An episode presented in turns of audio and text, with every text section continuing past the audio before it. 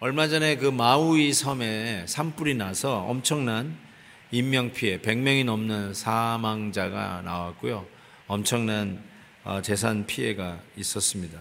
지금도 한창 어, 복구 작업이고 마침 저희 목회자들이 또 정책 회의를 옆에 섬으로 갈 수 있게 되어서 그곳에서 더욱더 heartfelt 같이 기도하는 시간도 어, 가졌습니다.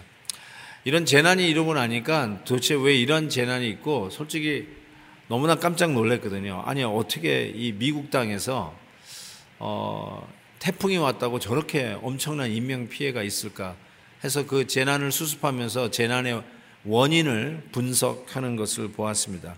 뭐 여러분들 읽어 보셨겠지만 이번에 인명 피해가 생각보다 크게 된 이유는 이 산불이 났을 때 제일 먼저 탄 건물이 통제탑입니다.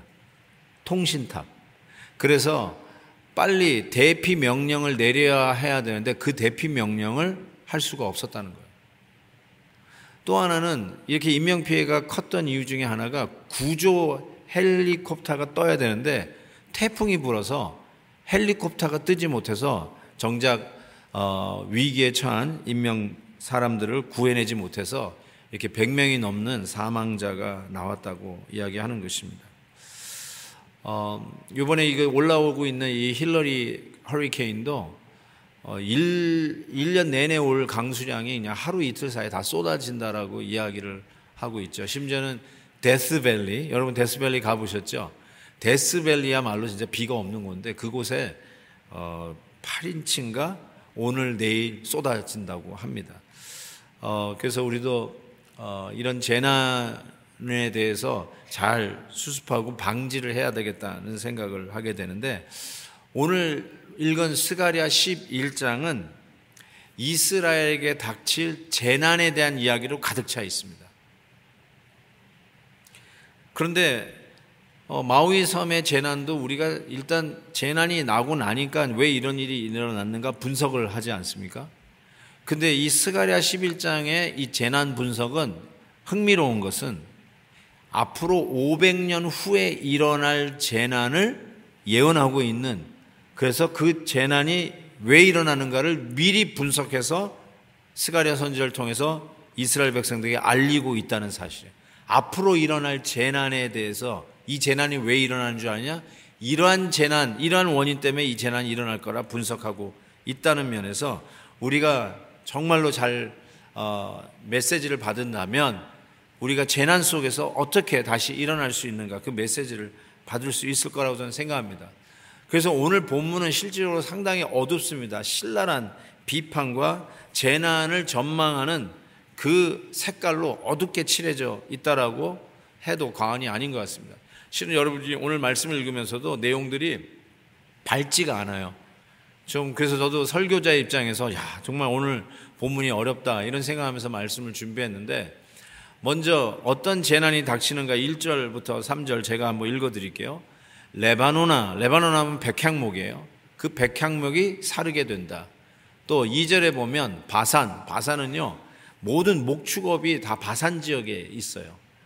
그 바산의 상수리 나무들아 곡할지어다 무성한 숲이 엎드려졌다라고 이야기를 하고 그리고 어 3절에 보면 어린 사자의 부르짖는 소리가 나며 이는 요단의 자랑이 쓰러졌습니다. 그 요단 강변을 중심으로 해서 정말 파릇파릇 어 무성한 숲들이 자라서 어떤 녹음을 주는 그 자랑들이 다 쓰러졌다라고 이야기를 하는데 지명들이 별로 이렇게 익숙지 않으니까 우리가 거기 사는 사람들이 아니라서 이 말씀들이 이렇게 탁탁 와닿지 않는데 제가 그냥 지도를 통해서 보여준다면 레바논은 북쪽이고요. 바사는 중심이고 요단은 남쪽이다 생각하시면 돼요. 그래서 이 말씀을 뭐냐면 이스라엘이 북쪽, 중앙, 남쪽 총체적으로 재난을 당한다는 바로 그 메시지가 되겠습니다. 아니, 지난주에는 약속과 현실 사이의 그 틈을 기도로 메우자라고 했는데 정작 문을 열고 나니까 재난에 대한 이야기가 계속해서 어, 나오는 거예요. 상당히 마음이 무겁습니다. 도대체 왜 이러한 재난은 일어나야 되는가? 왜 이런 재난이 우리에게 있어야 되는가? 한번 이 재난을 분석하면서 오늘의 교훈을 받으려고 합니다. 첫 번째, 이 분석을 하면서 우리에게 알려주는 것은 제가 이렇게 타이틀을 붙여봤어요. 신앙이 종교가 되었기 때문에 그렇습니다. 이 종교라는 말이 원래 나, 네가티브한 말은 아닌데 우리가 이제 네가티브하게 쓰게 됐어요. 예? 옛날에는 religion 하면 그게 좋은 말이거든요. 신앙. 근데 요즘 religion 하면은 이 형식적이고 겉, 겉만 남은 그걸 이제 종교, 예, mean it. 근데 할 수 없이 형식상, 예, 명목상의 크리스천 할 때 종교 이런 거죠. 그러니까 오늘도 설레이고 감사하고 그럼에도 불구하고 주님 찬양하고 예배하고 싶은 사람은 그게 신앙. 그런데 자다가 그냥 어 교회 가는 날이야 하고 그냥 덜레덜레 왔으면 그건 종교.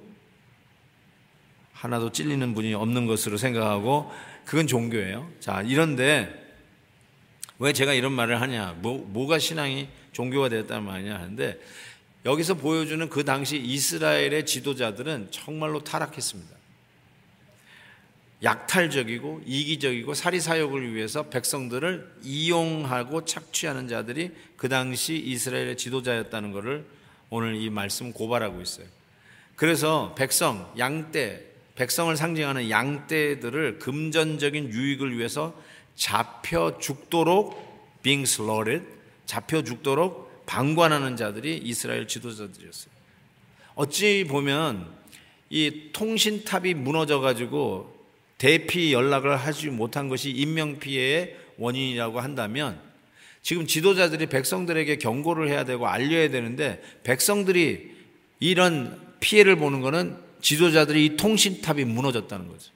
지도자들이 타락했기 때문에 그래요. 그래서 4절 보시면 이렇게 돼 있어요. 너는 잡혀 죽을 양떼를 먹이라.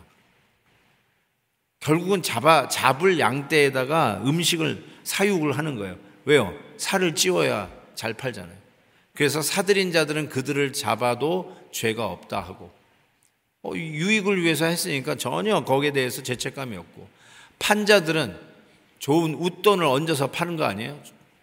가격을 잘 매겨서 판 거예요. 그래서 부여하게 되었으니까 여호와께 찬송하라. 이 말은 정말로 의미 있게 하나님 앞에 감사 찬양을 드리는 게 아니라 야 이게 돈 벌었네 할렐루야 이런 거예요. 별로 의미 없이 외치는 말이에요. 그들의 목자들은 그들을 불쌍히 여기지 않아요. 이거죠. 목자들이요, 양떼를 불쌍히 여기지 않아요.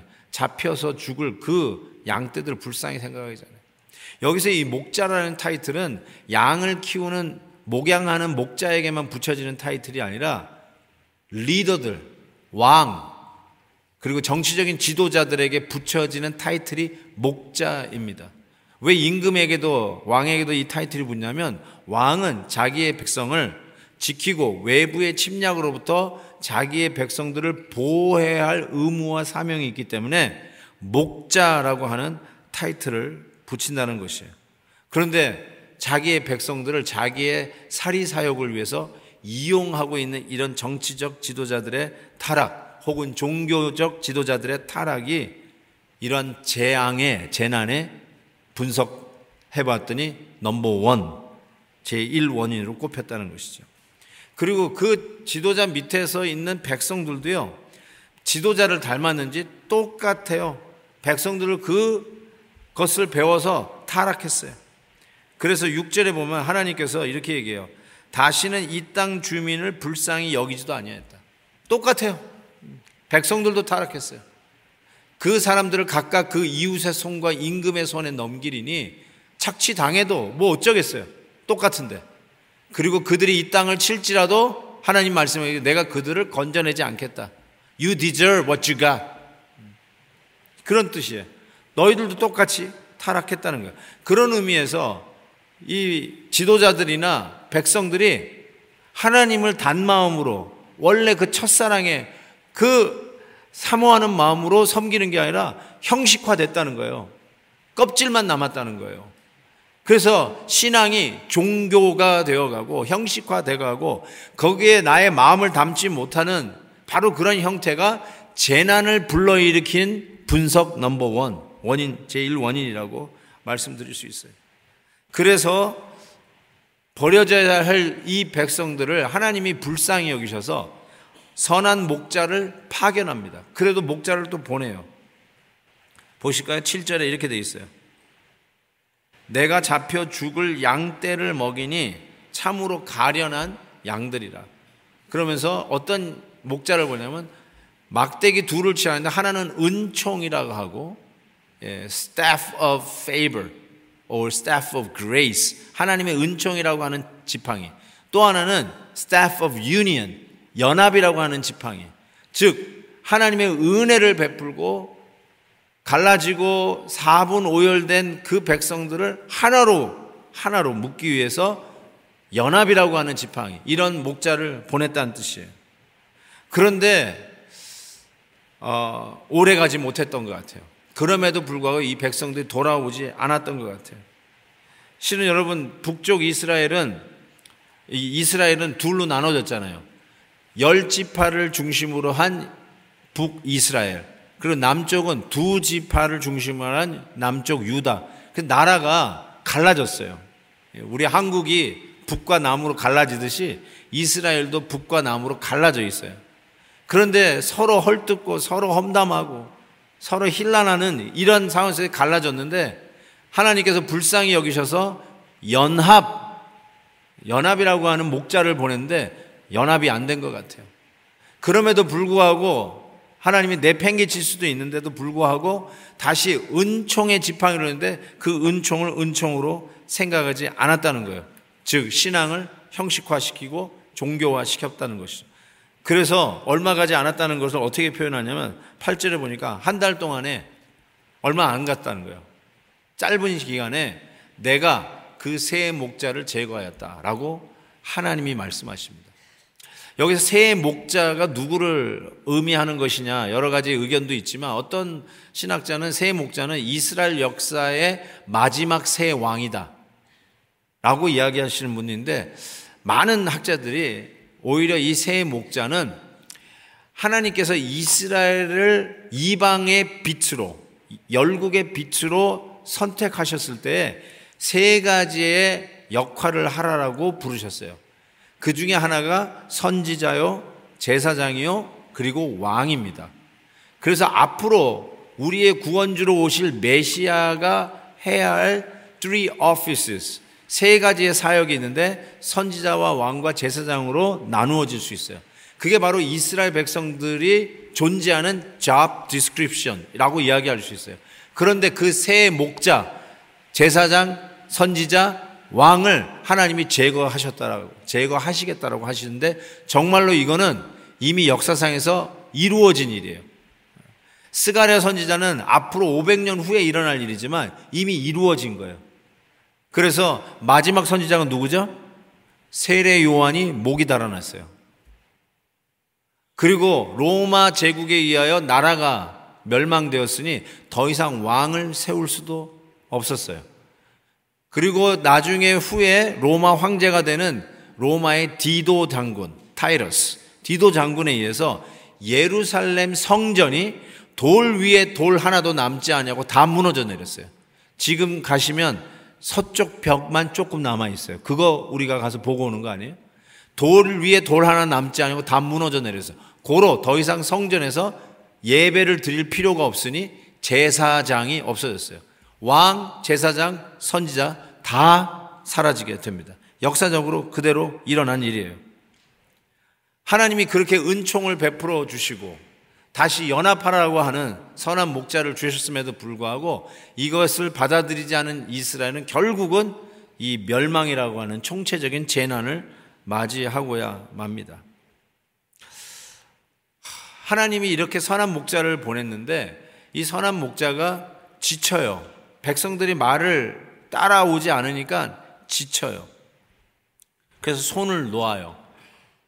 그 목자도 양이 싫고 양도 목자가 싫다는 얘기가 오늘 본문에 나옵니다. 보실래요? 8절 후반절부터 보면 이는 내 마음에 그들을 싫어하였고 그들의 마음에도 나를 미워하였습니다. 내가 이르되 내가 너희를 먹이지 아니하고 죽는 자는 죽는 대로. 그러면서 결국 이 양떼를 떠나요. 이 목자들이. 그러면서 떠나는데 이렇게 해요. 죽는 사람은 죽어라. 망하는 자는 망하는 대로. 망할 자는 망해라. I don't care. 나머지는 서로 살을 먹는 대로 두리라. 서로 찢고 물고 빼앗고 너희들끼리 싸우고 사분 오열 내 가지고 그러는데 그래 너희들끼리 서로 찢고 쌀 살을 먹어라. 그러면서 10절 보세요. 이에 은총이라는 막대기를 취하여 꺾었어요. 하나님께서 이 백성과 세운 언약을 폐하겠다는 거죠. 이들에겐 더 이상 은총이 필요 없다. 은혜가 필요 없다. 말을 안 들어요. 끝까지 하나님 참으신데도 말을 안 들으니까 걷어가시겠다. 은총의 막대기를 꺾어버리세요. 정말 목자들이 이렇게 지쳐서 나가 떨어지는 모습을 이렇게 보면서 저는 그런 생각을 좀 해봤어요. 양해하고 들으세요. 아, 이 분명히 목회자의 입장에 생각해 볼 때 참 목회자가 부족한 부분이 많다고 생각해요. 그럼에도 불구하고 목자가 이 선한 목자가 하나님이 국률이 여겨서 그 양떼를 다시 회복하게 하시고 연합하게 하시고 은총을 베푸시기 위해서 보내셨음에도 불구하고 그거를 깨닫지 못하고 거절하는 이 백성들 앞에서 하나님 보내신 목자들이 지치는 거예요. 그래서 비쳐가지고 떠나는데 떠난 결과가 이런 재앙을 부르게 되는 거죠. 제가 아는 어, 많은 우리 후배 목사님들 중에 목회를 하다가 너무 지쳐가지고 힘이 들어서 목회를 떠나서 병원 원목을 하는 후배가 있어요. 아, 왜 병원에서 원목을 해? 그랬더니 목회 현장이 너무 힘들다는 거예요. 또한 후배는요, 아예 군대를 가가지고 군목을 해요. 형님, 군목이 너무 좋습니다. 뭐가 좋은데? 명령하면 딱 복종을 합니다. 아, 목회할 때는 그냥 그렇게 성도에 말을 하는데 군대 왔더니 명령체가 딱 써. 군목처럼 편한 게 없습니다. 형님도 하시죠. 제가 어디 배들교를 떠나고 군대, 군대를 가겠습니까? 이분은 워낙 유명한 분인데 제가 이름을 이야기하면 다 아실 만한 목사님인데 목회가 너무 힘들어서 그만두시고 선교 단체로 들어가셨어요. 또 어떤 목사님은 선교사가 되겠다고 목회를 포기했어요. 아니, 목회하고 선교하고 이게 같이 가는 건데 너무 목회가 힘드니까 선교 가겠다. 그래서 왜 선교사가 되세요? 그랬더니 선교사로 가면 어차피 내가 말을 못 알아들으니까 무슨 말을 해도 마음이 편하대. 그래서 선교사로 제가 그 말이 10분 이해가 돼요. 선교사님들 여기 계시면 죄송해요. 뭐 선교사가 목사보다 더 편하다 그런 뜻은 아니고요. 어쨌든 그런 이야기를 하면서 선교사로 가시는 모습을 보니까 아, 이 목회 현장이 얼마나 터프한가라는 생각을 해봅니다. 그래서 분석 number two, 왜 이런 재난이 왔는가? 은총의 막대기가 꺾였기 때문에 그래요. 하나님의 은총을 받아들이지 않기 때문에 은총이 꺾였어요.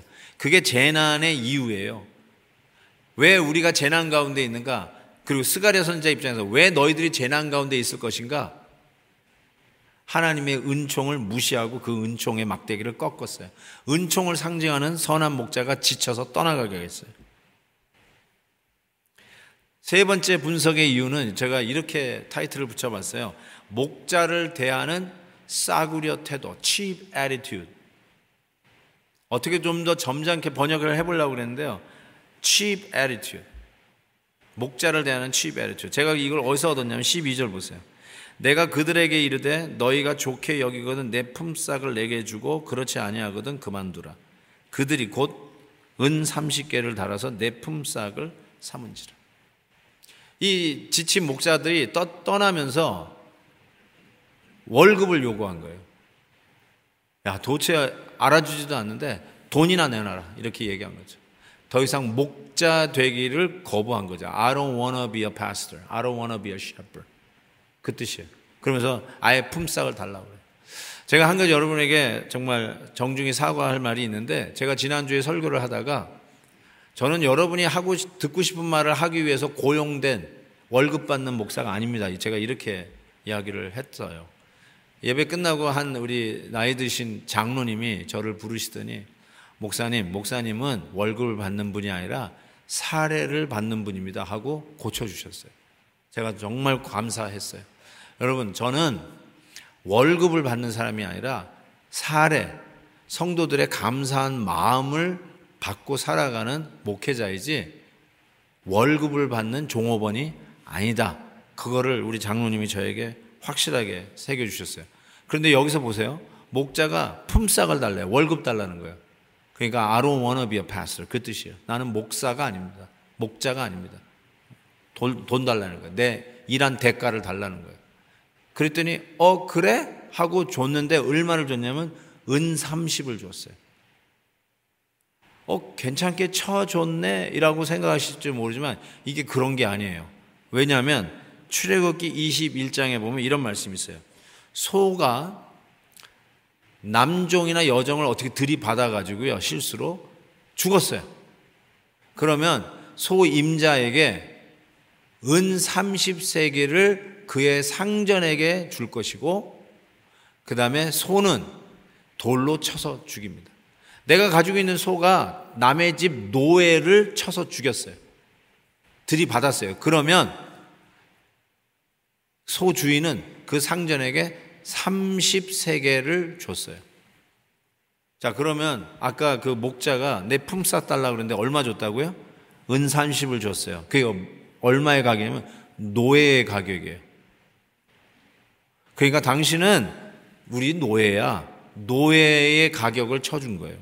당신은 내가 월급 주고 산 종업원이야. 그 뜻이에요. 목사를 그렇게 취급한 거예요. 싸구려로 취급한 거예요. 이게 재난의 이유예요. 목회자를 싸구려 취급하는 거예요. 내가 월급 주고 고용한 사람으로 생각하는 거예요. 내가 오라 그러면 오고 가라면 가고. 우리가 월급 줬으니까 청소해요. 내가 월급 줬으니까 부엌에 들어가서 설거지해요. 그러는 거예요. 예를 들어서 그런 멘탈러티가 있었다는 거예요.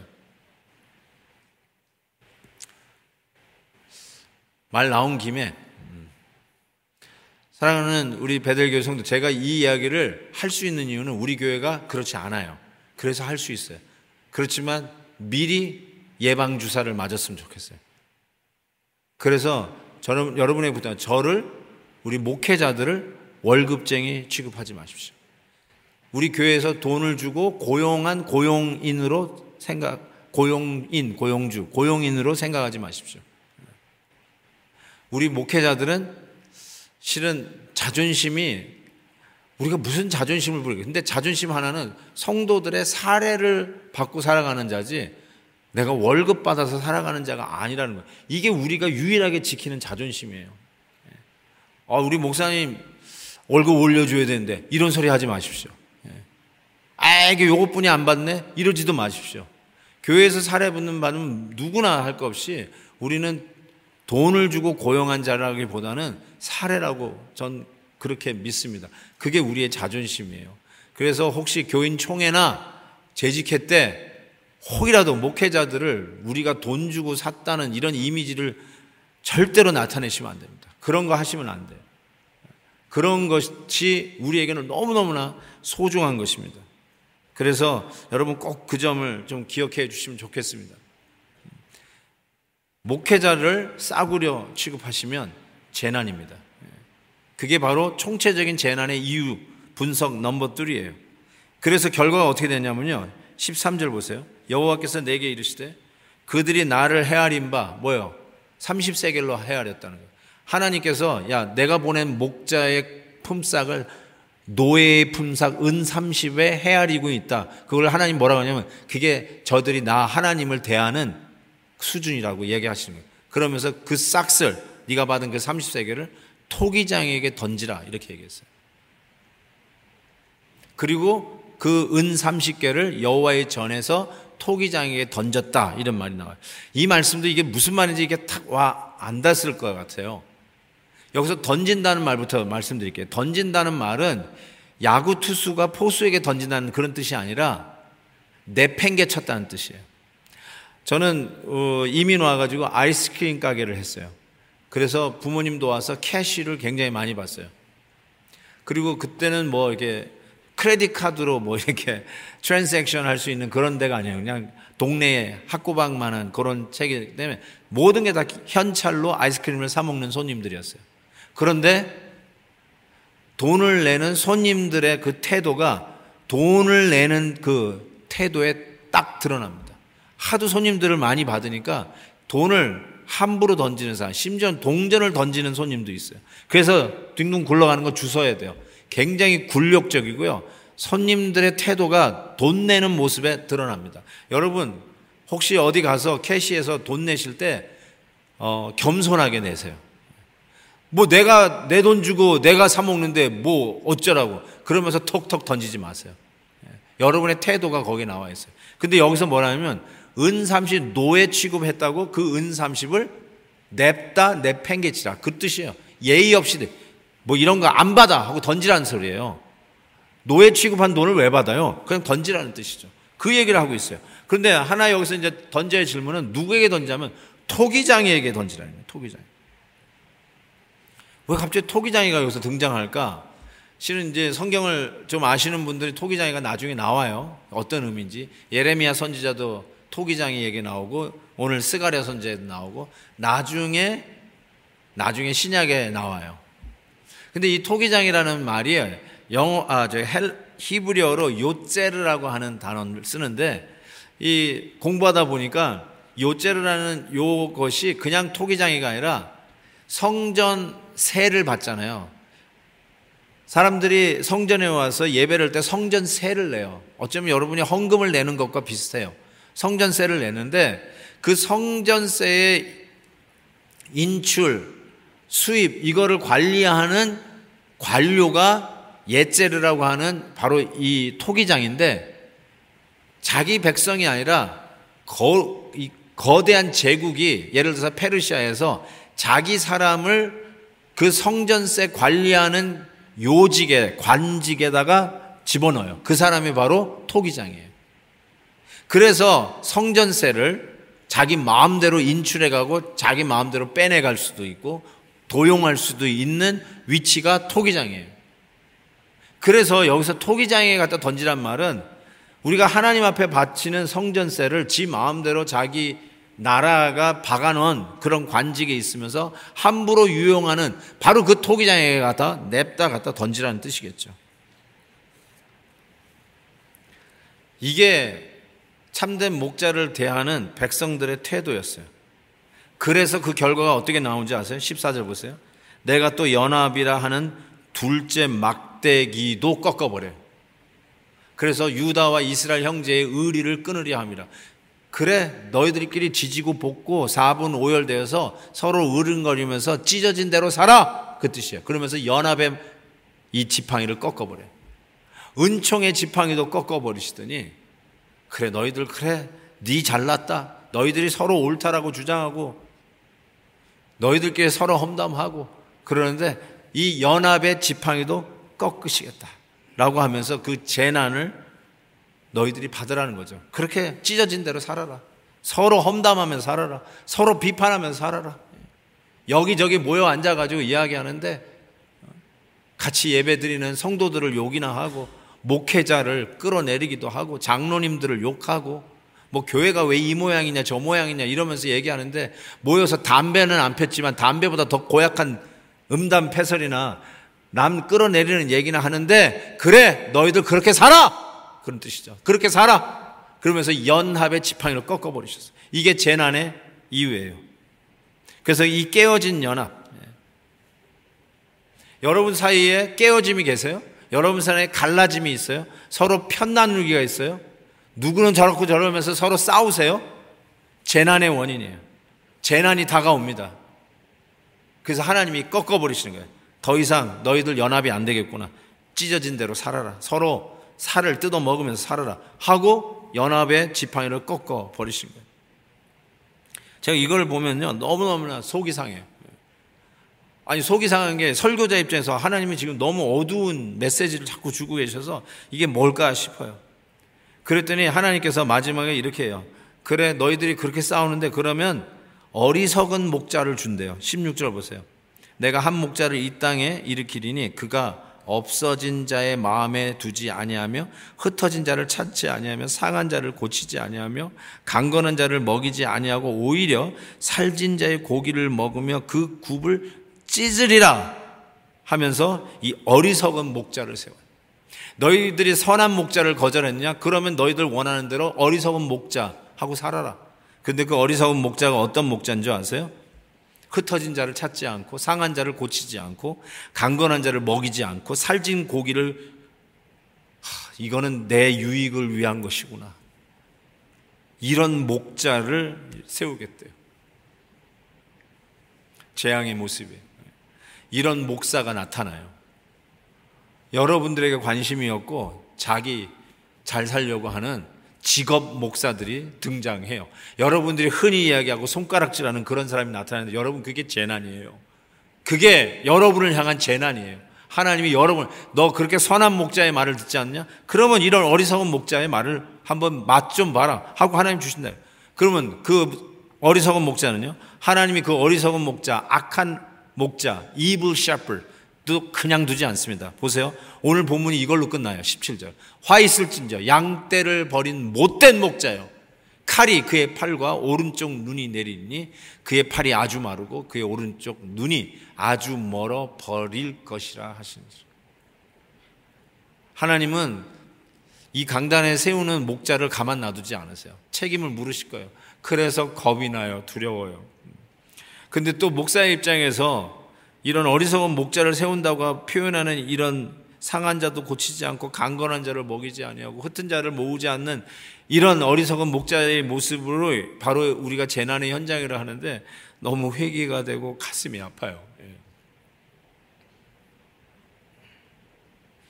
여러분 혹시 이런 목사를 만나면 그게 재난의 모습이에요. 너무 죄송합니다. 예. 그렇지만 또 하나의 모습은 그게 완악한 우리를 향한 하나님의 복수예요. 어찌 보면. 네가 선한 목자 말을 듣지 않느냐? 내가 보낸 종들의 말을 듣지 않느냐? 그래서 지치게 해서 떠나보내게 하느냐? 그래? 그러면 이런 어리석은 목자하고 살아봐. 이거예요. 그리고 본문이 끝났어요. 제가 너무너무나 힘들었어요. 하나님, 제가 이번 주일에 무슨 메시지를 전하려고 이 말씀을 주십니까? 묵상, 묵상 하는데, 은 30이 이 본문을 푸는 실말이었어요. 제가 이게 나중에도 나온다고 그랬잖아요. 예레미야 선지자, 스가랴 선지자만 나오는 게 아니라 나중에 나와요. 아마 눈치채신 분 계셨을 거예요. 예수님이 우리에게 오셨는데 예수님의 별명이 선한 목자예요. 난 이게 너무너무나 감동이에요. 우리들은 겪고 있는 목자들은 전부 다 예, 타락한 목자고요. 어리석은 목자고요. 양을 돌보지 않고 양을 이용해서 사리사욕을 취하는 타락한 목자들이에요. 그런데 그 상황에 우리에게 오신 예수님은 선한 목자, good shepherd라고 소개하고 있어요. 근데 그 예수님이 몇 명의 제자를 부르셨는지 알아요? 예수님의 제자가 몇 명이에요? 열두 제자. 여러분, 한번 질문해 볼까요? 왜 예수님은 열두 제자를 뽑았을까요? 왜 10명을 뽑으면 안 되나요? 왜 20명을 뽑지? 왜 12명, 11명도 아니고 13명도 아니고 12명을 뽑았다고 생각하십니까?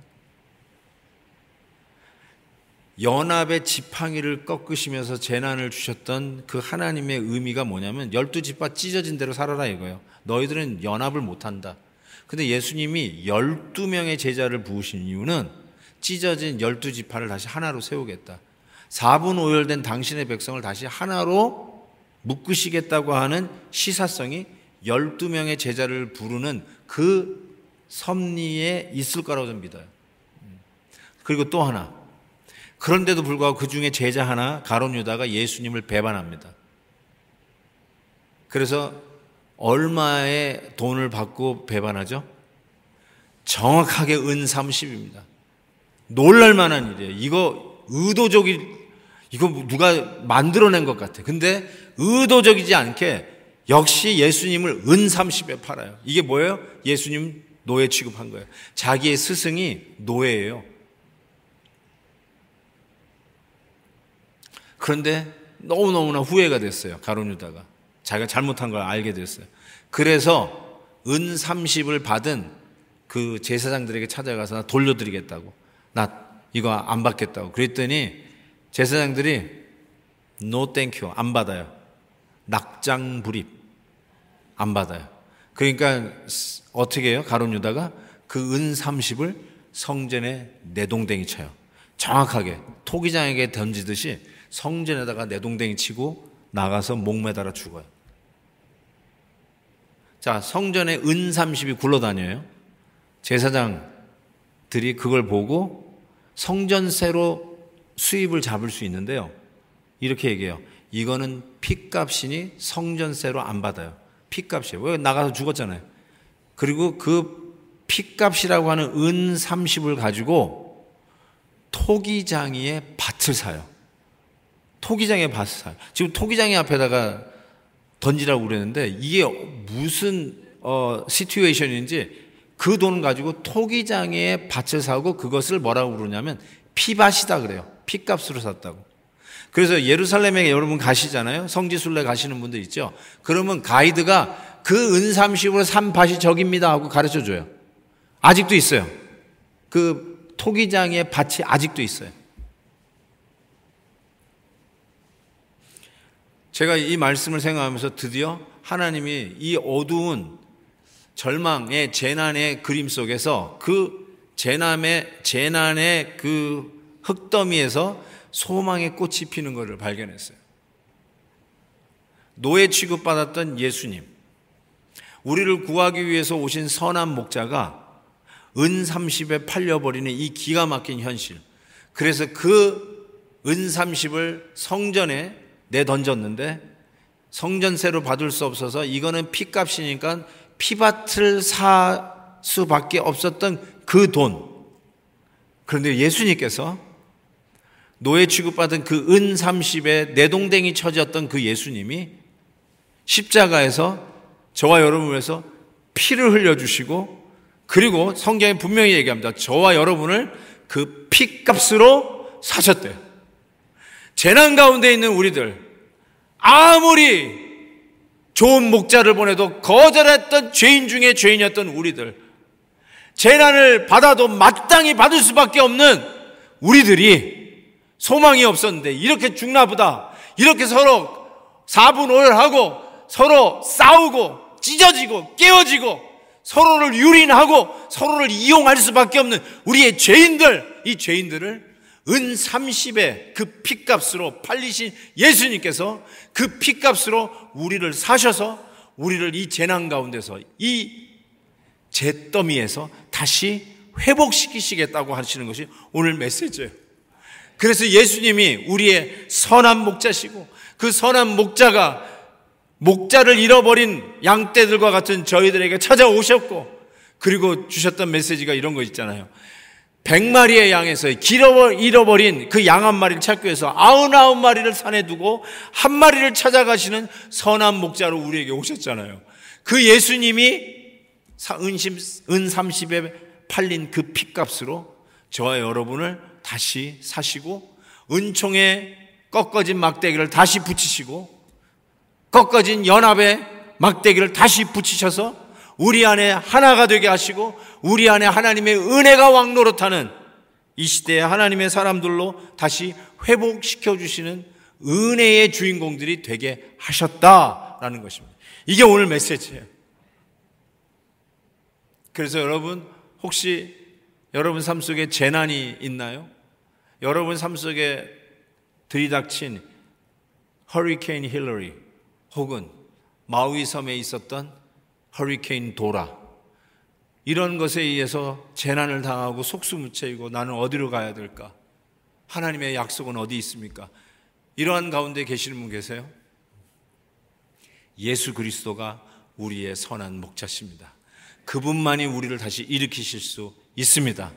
은 30의 핏값으로 우리를 다시 살리신 우리 주 예수 그리스도로 말미암아 다시 재난을 딛고 일어설 수 있기를 바랍니다. 우리 앞에 모든 절망과 어려움도 넉넉히 선한 목자 예수님을 붙잡고 일어날 줄 믿습니다. 이 시간 잠시 여러분이 기도할 시간을 드리겠어요. 기도하면서요. 하나님, 정말 내 삶 속에 지금 재난과 같은 허리케인이 불고 있는데 하나님 재난의 이유를 알았습니다. 회개합니다. 여러분 오늘 회개의 눈물 한 방울이 여러분을 재난의 이 잿더미에서 다시 일으킬 수 있는 소망입니다. 선한 목자를 다시 붙드는 유일한 힘입니다. 하나님 앞에 기도하십시오. 하나님, 이 재난에서 주님 붙들고 일어나겠습니다. 다시 소망 가지고 일어나겠습니다. 포기하지 않겠습니다. 나를 위하여 노예 취급당하시고 은 30에 팔리셨던 우리 주님. 그 피값으로 다시 우리를 사시는 우리 주님의 은혜를 감사하며 재난을 넉넉히 이기고 승리하겠습니다. 이 기도를 드리고요. 또 한 가지는 우리 BIP 여러분 마음속에 하나님이 기도하는 가운데 떠오르는 사람이 있으면 그 BIP를 위해서 기도할 수 있기를 바랍니다. 우리 같이 한번 합심해서 기도합니다. 하나님 아버지 도와주시옵소서. 오늘 주신 말씀 오늘도 주님이 함께해 주시는 우리가 선한 목자 예수 그리스도가 우리 가운데 넘치게 하여 주시옵소서. 주께서 함께 은혜 가운데 다시. 은혜의 지팡이로 우리를 우리가 더욱더 예수 그리스도를 연합의 지팡이로 우리를 붙들어 주시옵소서. 바라보며 우리가 우리 하나님의 역사에 동참하게 오직. 주께서 우리를 다시 한번 은총과 연합의 모습을 묶어주시고 다시 한번 하나님 우리가 하나님 안에서 모든 회복시켜 것들이 주시고 다시 한번 회복되는 허락하여 저희들 주시옵소서 되게 하여 주시옵소서. 주님 믿습니다. 하나님의 주님만이 우리의 능력입니다. 주님만이 우리의 소망입니다. 주님만이 우리의 진정한 선한 주시옵소서 주님 앞에 감사와 영광을 올려드립니다. 하나님 아버지 절망과 패배 속에서 어찌할 바 모르는 이 재난의 잿더미 속에 있었던 우리들에게 선한 목자로 양을 위하여 목숨을 버리는 선한 목자로 우리에게 오시고 목자 잃어버린 양 같은 우리들을 찾아와 위로해 주시고 길 잃어버린 우리 한 마리 양을 찾아오시는 우리 주님을 만나게 됨이 우리에게 소망이요 기쁨이요 감사합니다. 주님 만나 싸우니 이 재난을 넉넉히 딛고 일어서는 자들 되게 하여 주옵소서. 우리 주님 선한 목자 붙들고 끝까지 달려가는 저희들 되게 하여 주옵소서. 예수님의 이름으로 기도하옵나이다. 아멘. 아멘.